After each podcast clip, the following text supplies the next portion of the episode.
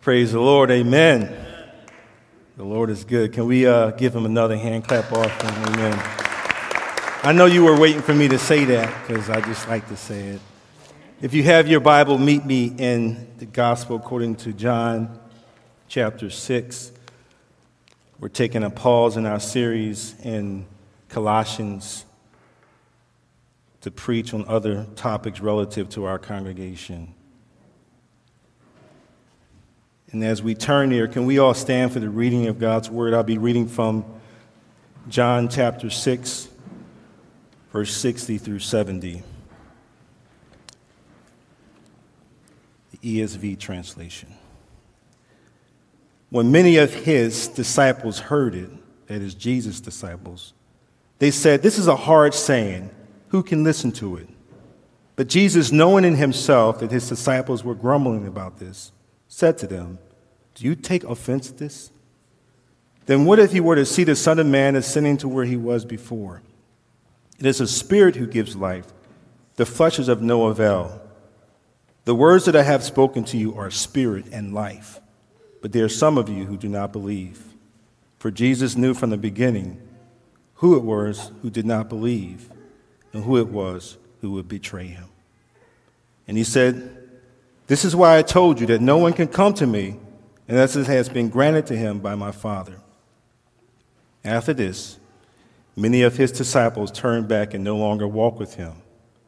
So Jesus said to the twelve, Do you want to go away as well? Simon Peter answered him, Lord, to whom shall we go? You have the words of eternal life, and we have believed and come to know that you are the Holy One of God. Jesus answered them, Did not not chose you, the twelve, and yet one of you is a devil? He spoke of Judas, the son of Simon Iscariot, for he knew, for he was one of the twelve, was going to betray him. You may be seated.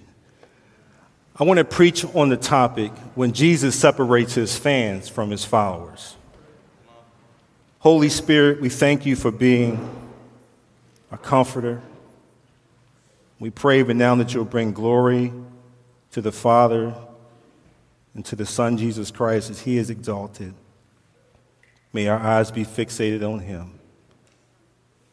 May the words of my mouth and the meditation of our hearts be acceptable in your sight. Our Lord, our strength, and our Redeemer. And the people of God say, Amen. I will never forget that night. It was February 4th, 2018, you might recall. The Eagles won the Super Bowl. I shouted up and down, rejoice. Come on, how many? Hope we don't have no haters in here, right? Okay. I, it was pure excitement, rejoicing with my relatives. I couldn't, I could suddenly just see the top, the, the top dogs being destroyed by the underdogs, 41 to 33. I remember driving for Uber that day. Lots of people were out and about going nuts. The city was lit up in green, electronic billboards on expressways, tall buildings downtown, all in green. Everyone everywhere was chanting, Go Birds. They were loud and passionate. The streets were packed downtown with crowds wearing Eagles jerseys and green t shirts. You really couldn't tell the difference between those who were fans and those who weren't. But what about after the Super Bowl, when the Eagles hit a losing season again? How many Eagles fans jumped off the fan wagon and onto another team? Kyle Idleman, in his book, Not a Fan, tells us that a fan, especially one who is enthusiastic, is the guy who goes to the football game with no shirt on and a painted chest. He sits in the stands and cheers for his team. He has a signed jersey hanging on his wall back at home and multiple bumper stickers on the back of his car, but he's never in the game. He never breaks a sweat or takes a hard hit in the open field. He knows all about the players and can rattle off the latest stats, but he doesn't know the players. He yells and cheers, but nothing is required of him. There's no sacrifice he has to make. and the truth is, as exciting as he seems, if his teams he's cheering for right now starts to hit a losing season again, with a few off season, his passion begins to wane very quickly, and after several losing seasons, we can expect him to jump off the fan wagon and onto another team. He is what Cal Idleman identifies as an enthusiastic admirer. Just like this man, Jesus had a lot of enthusiastic admirers. These were raving fans. In fact, John opens this chapter by giving us the insider's edition of Jesus' fans. If you read in chapter 6, verse 1 and 2, after this, Jesus went away to the other side of the Sea of Galilee, which is the Sea of Tiberias. And a large crowd was following him because they saw the signs that he was doing on the sick. A striking feature in John's gospel are the signs that Jesus performed throughout his earthly ministry, and yet the crowd missed every single sign that was pointing to him as the Messiah. And ironically, they demanded more signs. But Jesus graciously kept putting up one sign after another, but his fans didn't get it, but his followers did.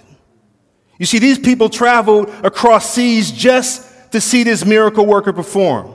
It was pure entertainment.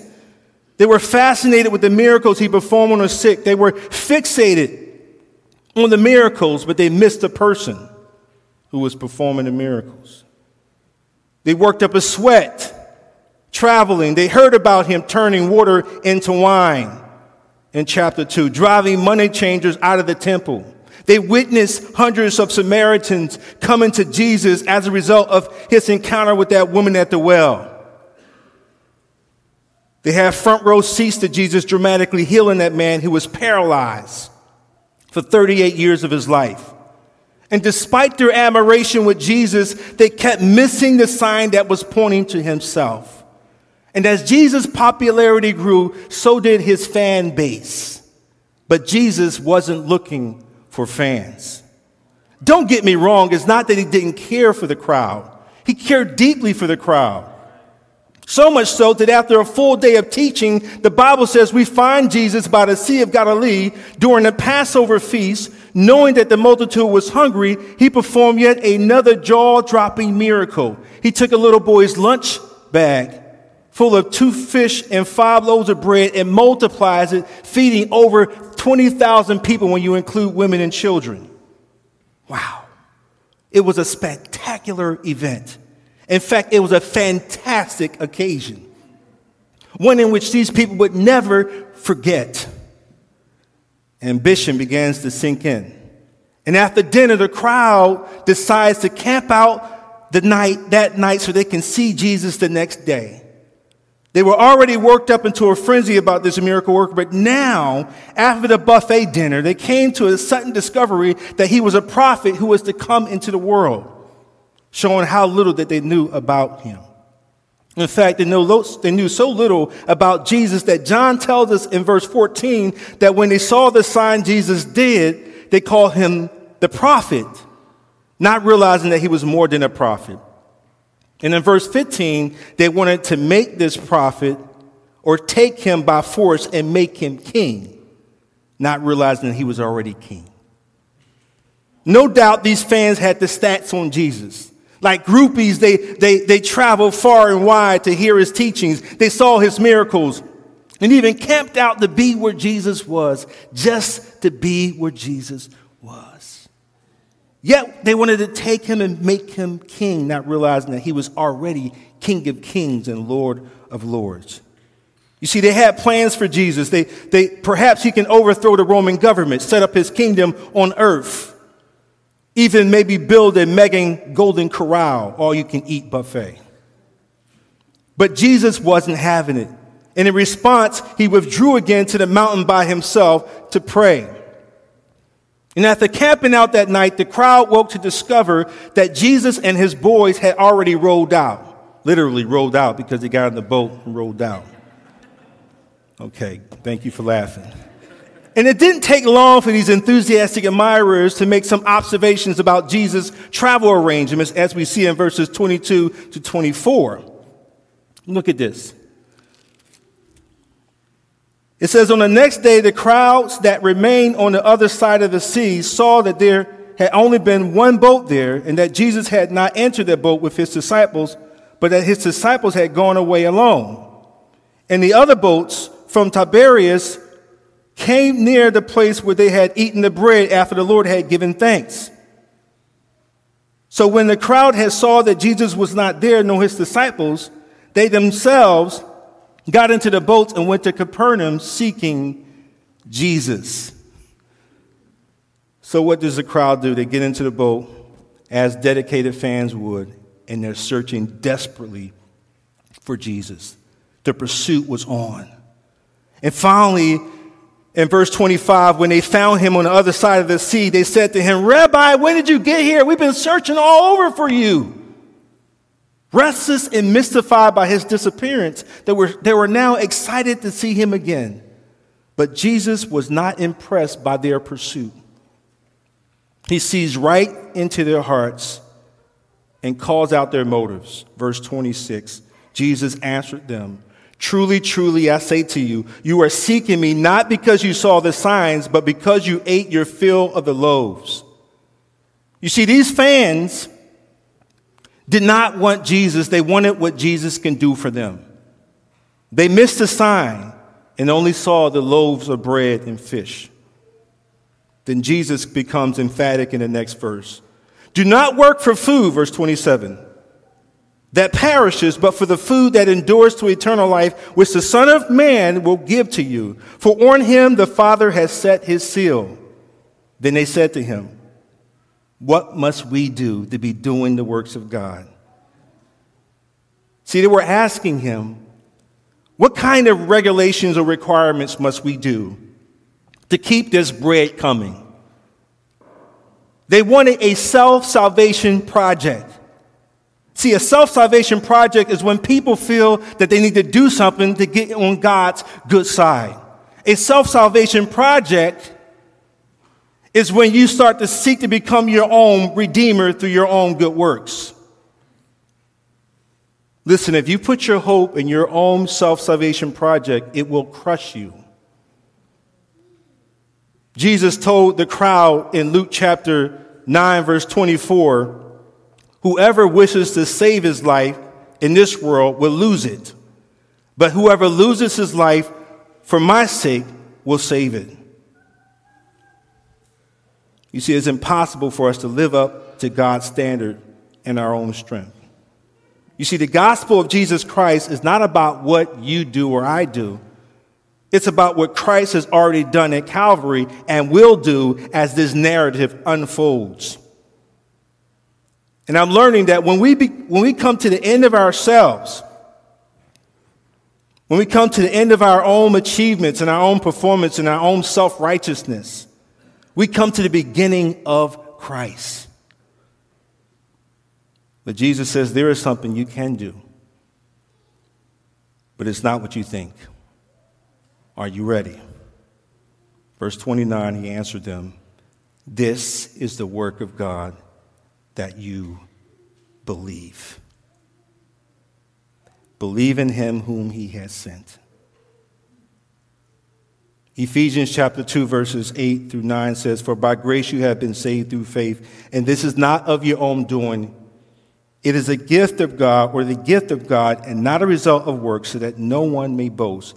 This is a free gift that must be appropriated by faith in Christ alone. See, what this crowd failed to realize is that Jesus, the Messiah, plus nothing equals everything.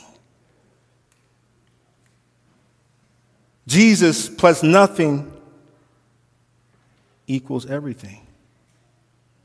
And as the fans had typically responded here, okay, we can't perform to get on God's good side. What kind of miracle will you perform for us, Jesus, so that we will believe in you? They asked this question as if they were clueless about what Jesus just done a day ago feeding over 20,000 people. What? What sign will you do that we may see and believe? What work will you perform? They didn't realize this, but it was not due, it's done. Christ will be dying on that cross as this narrative unfolds. And when he died on that cross, he said, It is finished. Verse 31 Our fathers ate the manna in the wilderness, as it is written, He gave them bread to eat from heaven. Now, Jesus, masterfully, as the master teacher, uses bread as a metaphor to filter out his fans from his followers. As the narrative unfolds, you'll see four groups of people and how they respond or react to Jesus' perplexing words the crowds, the Jews, Jesus' disciples, and the twelve. Note who is still standing when Jesus finishes his talk on discipleship. When the smoke cleared and the dust settled, we come to the core of what it means to be a disciple or a follower of Christ. Verse 32 Jesus then said to them, Truly, truly, I say to you, it is not Moses who gave you the bread from heaven, but my Father gives you the true bread from heaven. For the bread of God is he who comes down from heaven and gives life to the world. And they said to him, just like that woman at the well, Sir, give me this, this water that I may live, that I may not come here and draw water again. They said, Sir, give me this bread, or give us this bread always. And although the crowd did not fully register what Jesus was saying about the bread from heaven metaphor, they were still hoping for a free lunch. They said to him, Sir, give us this bread always. Okay, are you ready for this bread? Are you ready? Jesus responds with some very shocking words, words that no one was expecting. Okay, you want this bread always? You want this bread always? Are you ready? I am the bread. I am the bread of heaven. I am the bread of life. There, Jesus said it. God used Moses to bring manna from the heaven, but I am the bread of life. Jesus was essentially saying, I am more than enough. Are you satisfied with that? Then believe in me. Whoever comes to me, shall not hunger, and whoever believes in me shall never thirst. Then Jesus elaborates even more in verses 36 through 40. You have come, watch this, you have to understand the, the shock value of Jesus' words here and how they landed on the original listeners in the season of Passover festival. Their minds recoil at these words I am the bread of heaven? Here's where Jesus loses the Jews. Verse 41 through 44 the Jews grumbled about him because he said that I am the bread from heaven. Wait a minute. We know your father and your mother. How can you be, how can you be the bread from heaven? Jesus clarifies the bread metaphor even more when he said, Truly, truly, I say to you, whoever believes has eternal life. And this is the heart of what Jesus was saying to them. But they missed it. Verse 51 I am the living bread that came down from heaven. If anyone eats of this bread, he will live forever. And the bread that I will give for the life of the world is my flesh. Verse 52 Then the Jews disputed among themselves How could this man give us his flesh to eat? Is he talking about cannibalism? See, Jesus doesn't mince his word or, words or soften his message to make it more palatable. No. He drives the bread metaphor to its capacity. He did it to separate his fans from his followers. The more Jesus taught, the more it became difficult for them to stomach what Jesus had to say. And even more astounding were Jesus' words after he introduced himself as the bread of heaven. Verse 53, he says, So he said to them, Truly, truly, I say to you, unless you eat the flesh of the Son of Man and drink his blood, you have no life in you. Whoa. Whoever feeds on my flesh and drinks my blood has eternal life, and I will raise him up on the last day. For my flesh, you would think Jesus would let up a little bit. For my flesh is true food and my blood is true drink. Imagine that. Yet, what Jesus was calling them to do was an act of faith. He was not talking about cannibalism. He was not speaking literally. He was speaking in spiritual terms.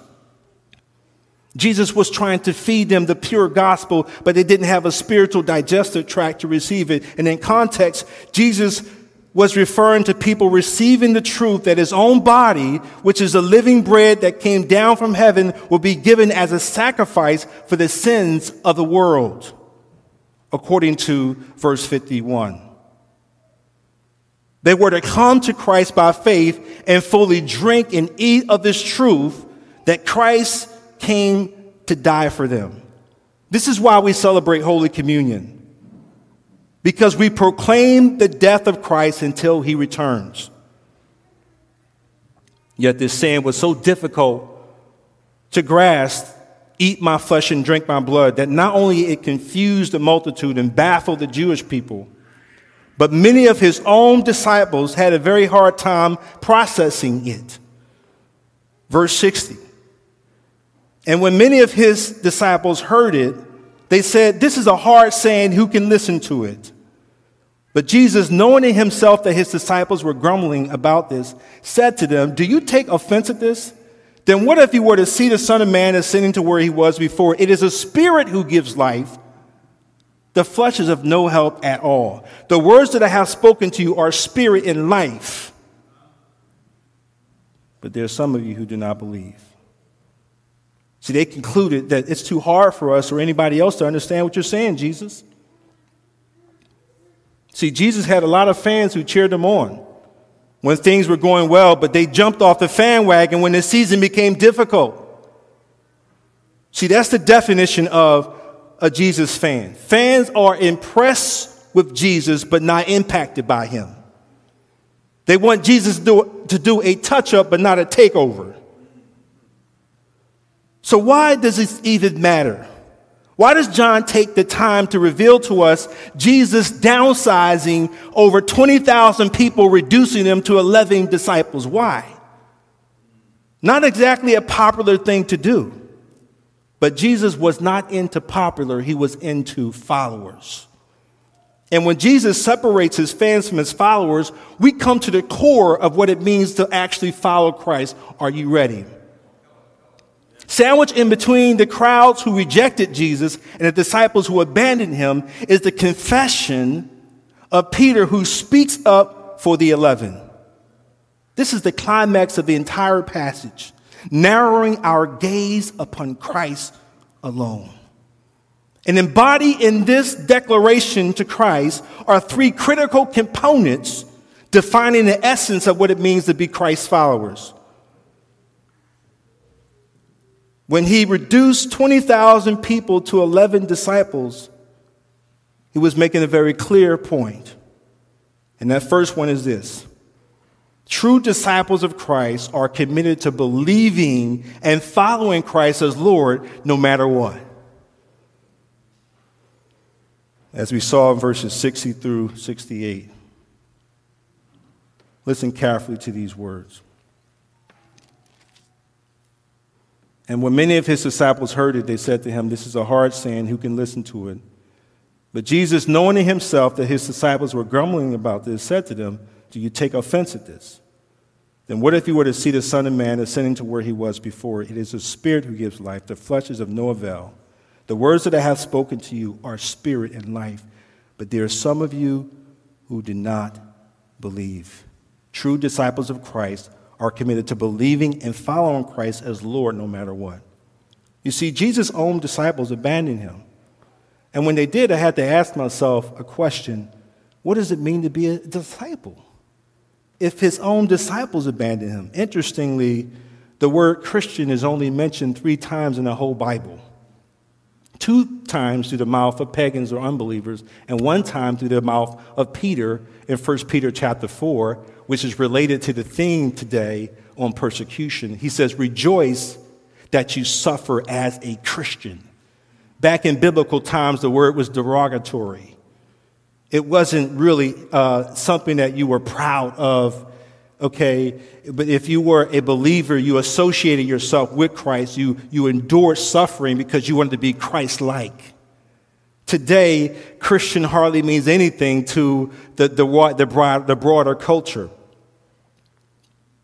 But disciple, the word disciple, disciple is actually mentioned over 267 times.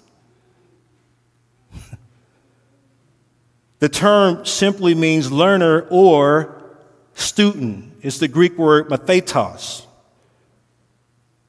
The Pharisees had disciples. John the Baptist had disciples. But when Jesus came along, he upgraded what it meant to be his disciples. Listen to this very powerful point. Every Christian is a disciple, but not every disciple is a Christian. Every Christian is a disciple, but not every disciple is a Christian. You see, these would be disciples were really fringe followers. At best, they were fans like everyone else. The only difference is they went a little deeper, but not deep enough for Jesus to make any demands on their lives. They tagged along. They rocked the Jesus jersey, if I can use my imagination. They followed the stats. Go Team Jesus. That's, of course, until Jesus hit an off season again, when his sayings became too difficult for them to grasp. So things got tough and they bailed out, just like everyone else. No commitment, no sacrifice, no getting hit in the open field, just fringe benefits. And no doubt, many of his would be disciples dropped out not because they, they couldn't stomach Jesus' words, that was just a symptom. They dropped out because they lacked faith. Jesus revealed the real problem in verse 63. Look at these words. It is the Spirit who gives life. The flesh is of no help at all. The words that I have spoken to you are spirit and life, but there are some of you who do not believe. In fact, they probably didn't know what they believe. For Jesus knew from the beginning who were the ones who did not believe and who it was who would betray him. And he said, this is why I told you that no one can come to me unless it has been granted him by the Father. You see, there are lots of people who have the faith of Mr. Spurgeon, Fuller. A friend asked him, Well, what do you believe? Well, I believe what the church believes. What does the church believe? The church believes what I believe. Well, finally he asked, Then what, both, what do both of you believe? We believe the same thing.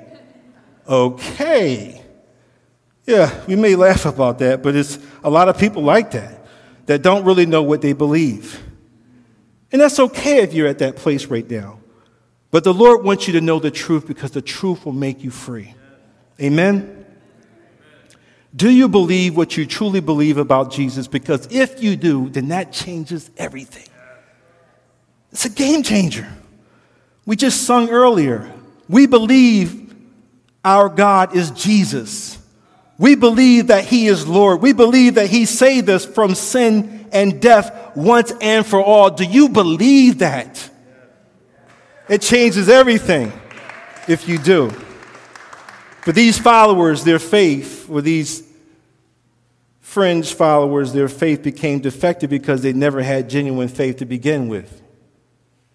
And after this, many of his disciples turned back and no longer walked with him. By default, as sinners, we're trapped in active hostility toward God. We cannot comprehend spiritual truth unless God makes us alive by his Spirit and draws us to Christ for salvation in him alone. There's only one kind of follower here when it's all said and done, when the smoke clears the one that the Father draws by his Spirit as we saw in verse 44 of this chapter and verse 65. Paul reminds us that no one can call Jesus Lord except by the Spirit of God. 1 Corinthians chapter 12 verse 3. These people were powerless to come to Christ on their own. True disciples of Christ are committed to believing and following Christ as Lord no matter what. But make no mistake about, make no mistake about this. This begins with God drawing you by his Spirit. You and I cannot do anything apart from him. Jesus doesn't back down. or soften his approach to his own followers. No. He said to the twelve, Do you want to go away as well? Simon Peter answered him, Lord, to whom shall we go? You have the words of eternal life, and we have come to know and believe that you are the Holy One of Israel. You are the Holy One of God. Faith in Christ is the first foundational ingredient to being a true disciple of Christ. Oswald Sanders said that faith is a deliberate confidence in the character of God in whose ways you may not understand at the time. What you're going through right now, what you're experiencing as a follower of Christ, you may not understand it right now. It may be difficult for you right now. This truth might be difficult for the disciples to receive or stomach right now. But Peter said, To whom shall we go? We may not understand you, Jesus, right now but we're not going anywhere. And in essence, Peter was saying, We are not fans. Repeat after me. Turn to your neighbor and say, I am not a fan. For the disciples of Christ, believing and obeying and, or believing and following Christ are not two separate things. A.W. Tozer said that the Bible recognizes no faith that does not lead to obedience, nor does it recognize any obedience that does not spring from faith. The two are opposite coin, opposite sides of the same coin. And as Jesus concludes his talk to Nicodemus, I call him Nick at night.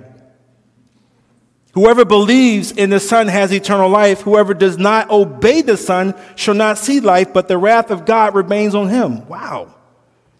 You see the interchange between obey and believe? You can't have one without the other.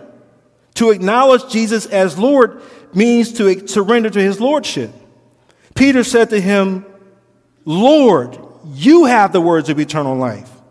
See, at the moment of salvation, we confess Christ as Lord.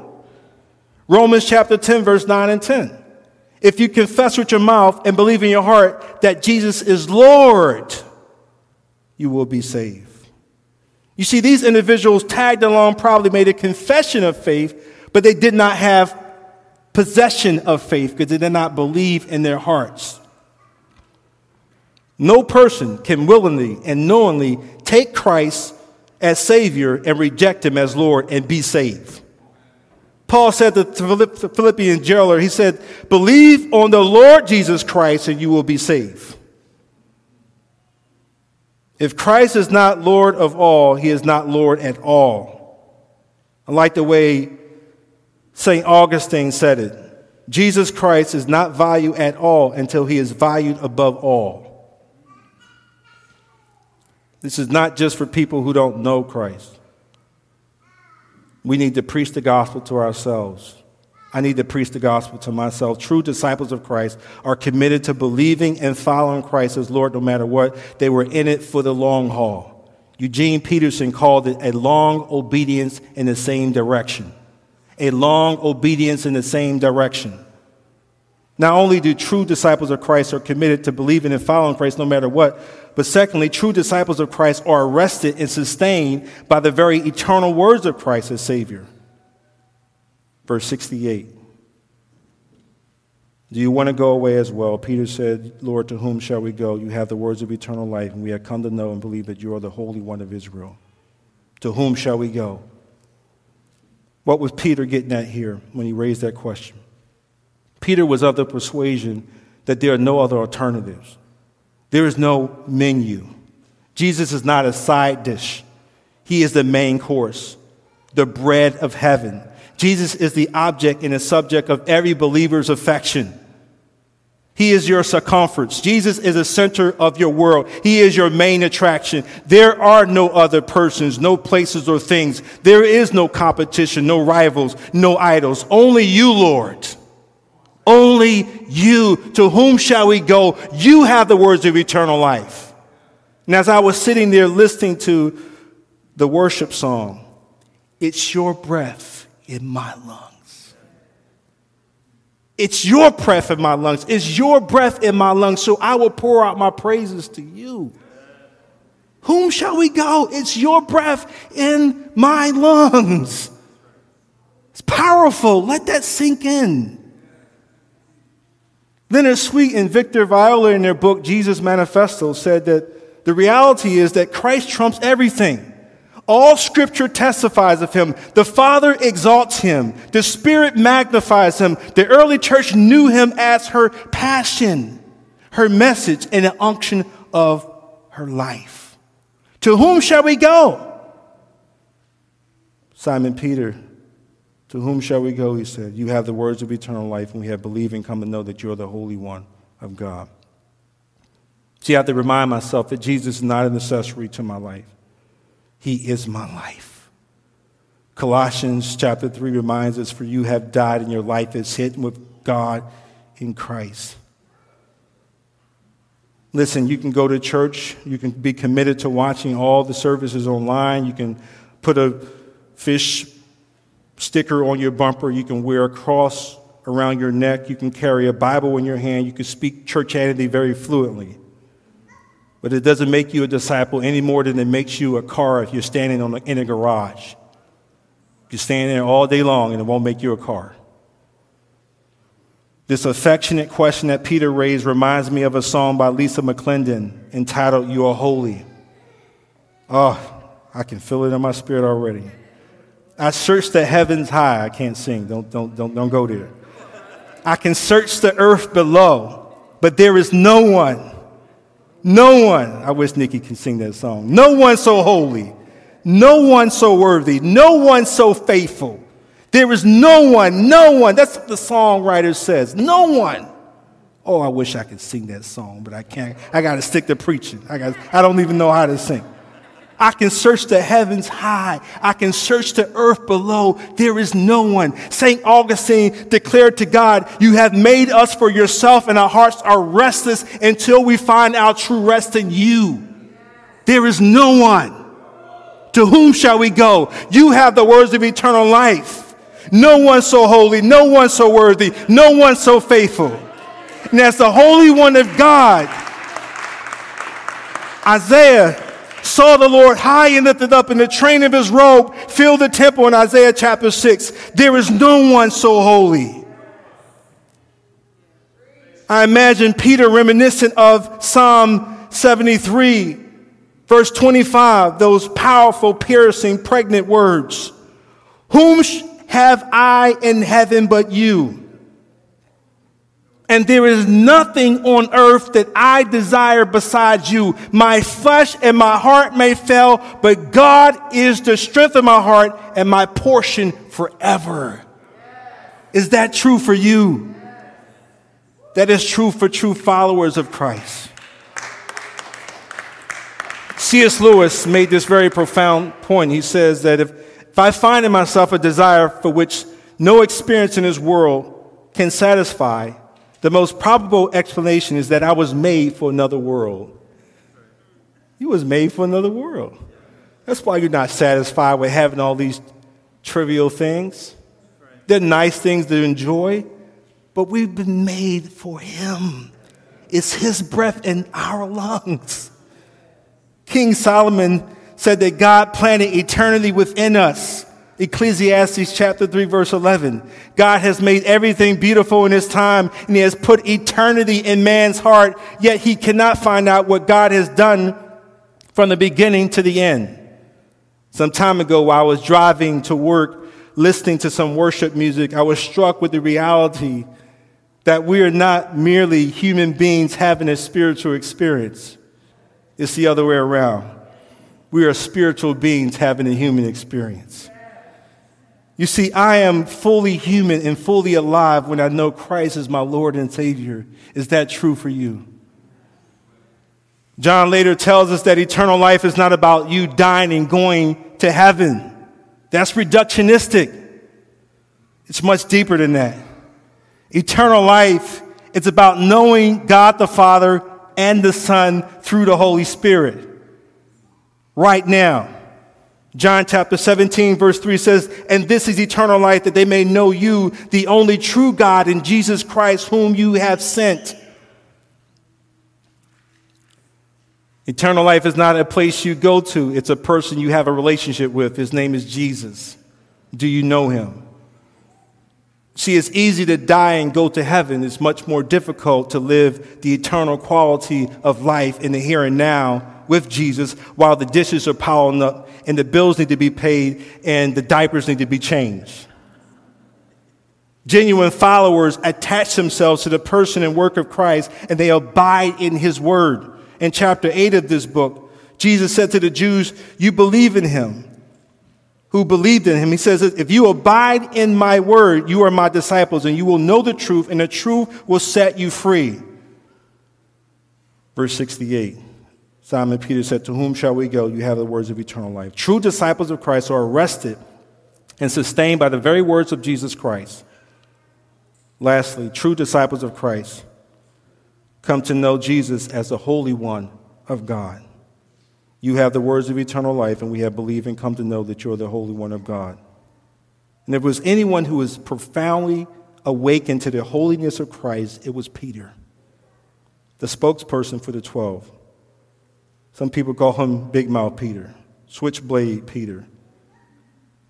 You recall that dramatic encounter that Peter had with Jesus on a day when he went fishing with his boys in Luke chapter 5, and they caught nothing. It was a lousy night. He climbed, Jesus climbed into his boat and told him to push a little out into the deep for a catch. Peter, the expert fisherman, said, looks at Jesus and thinks to himself, Are you kidding me? We've been fishing all night haven't caught nothing. And you're saying put it out into the deep for a catch of fish? But then he says, Nevertheless, at your word, I will let down the net. And he let down the net. And what happens next profoundly changed Peter forever. Peter and his boys caught so much fish that their nets began to break, forcing him to call for backup. And with two boats full of so much fish, the boats began to sink. It was so much fish, more fish than Peter could imagine his entire lifetime in one setting. Peter broke down, melting before the feet of Christ, completely overwhelmed, not merely by the catch of fish, but by the sheer magnitude of Christ's holiness. Depart from me, Lord. I am a sinful man, O Lord. Now, do you hear the force of Peter's words here? You have the words of eternal life, and we have believed and come to know that you are the Holy One of God. In a simple act of obedience, Peter's gaze is arrested by his knowledge of the Holy One, forcing him to see the depth of his own wickedness he saw that part of him that was in active hostility against God. This fisherman in that moment surrendered his life to Christ. That was his conversion experience. Peter didn't have a category to even think about the holiness of Christ because Christ was so other, so separate, so supremely different, so pure than anything he's ever seen. You are the Holy One of Israel. Peter would later write, he, Jesus committed no sin in 1 Peter chapter 2. John said that there is no sin in him in 1 John chapter 3. Paul said that he knew no sin in 2 Corinthians chapter 5. The writer to the Hebrews says that he was holy, innocent, undefiled, separated from sinners. Hebrews chapter 7. Peter had become so captivated by the supremacy and sovereignty and holiness of Christ that he later writes these, these powerful words in 1 Peter chapter 1 verse 13. Be holy, for I am holy. God says, Be holy, for I am holy. And none of this is possible apart from faith in Christ. And after all this, that Jesus said to challenge the crowd and even his own disciples, he wasn't done downsizing. What? Who can they possibly downsize next? Verse 70. And Jesus said to them, did I not choose you, the twelve? And yet one of you is a devil. He spoke of Judas, the son of Simon Iscariot, for he, one of the twelve, was going to betray him. You see, the definition of Christ's followers is in the 11 disciples. And as the worship team comes forward, let me ask you a question. Are you a fan or a follower? I used to be a fan. I became a Christian in my late teens, and in some ways I was still a fan, but I went to church service, I sat under the preach word, and yes, I believe in Jesus as my Savior. But I experienced a breaking point when I felt the Lord was calling me to go deeper. I remember, I recall going into my mother's basement at the time as a teenager, and I was praying, praying. I went down there to pray for about 15 minutes. Suddenly, that 15 minutes turned into three hours. And I had an epiphany moment where I had this impression where the Lord was speaking to me in that moment, and the Lord said, Take the dams down. And I started to speak in tongues. I spoke in tongues at one time and never spoke in tongues after that. It was incredible. My tongue was just going like fire. It was just like I was speaking in an unknown language. And I just wanted to keep doing it. I was traveling all around the house and speaking in tongues. My mother was probably thinking, it was going with this guy? And I remember the Lord saying, In me, while, while I was praying in prayer, he says, Believe on the Lord Jesus Christ, and out of your belly shall flow rivers of living water. And I said, Well, based on what my pastor had taught me at church, he says, If, if God is speaking to you and he's revealing something to you, that means then that you have to check the word to make sure it's in the word. So I looked in the scriptures and I saw that in John chapter 17, it said, Jesus said to the crowd, He says, Believe on him and out of your belly shall flow rivers of living water, gushing out. Only Jesus is able to satisfy us. It's His breath in our lungs. Listen, this may not be your experience. It was mine. It, it catapulted me into another reality for me. I actually went up, ended up going to Bible college and then seminary. This is not, may not be your experience. God is not calling everybody to be in ministry full time. But what, what is your experience? What is Christ calling you to do? Are you a fan or a follower? And if you are a follower, how deep are you going with Him? You're not a fringe follower, are you? Do you really love Him? Are you committed to following Him?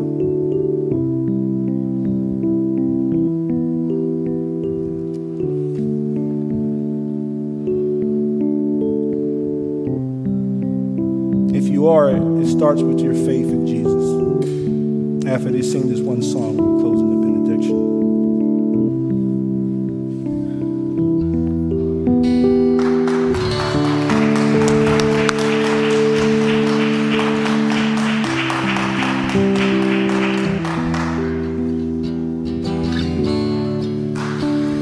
You give life. You give life. You are love. You bring life to the darkness. You give hope, you restore every heart that is broken.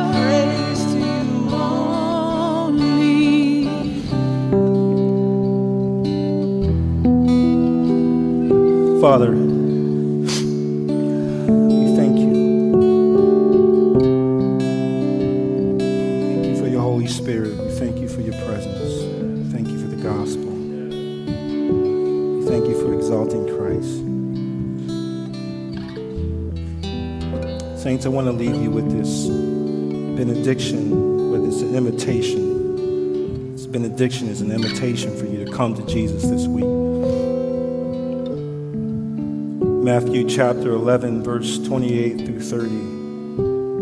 Let these words sink in. Jesus said, Come to me, all who labor and are heavy laden, and I will give you rest. Take my yoke upon you and learn from me, for I am gentle and lowly in heart and you will find rest for your souls. For my yoke is easy and my burden is light. Father, please give us your yoke, Lord, this week. As followers, Lord God, may we take your yoke upon us. Help us to come to you, Lord. Help us to follow you. May your thoughts become our thoughts. May your friends become our friends. May your enemies become our enemies. May your ways become our ways. May we go where you go.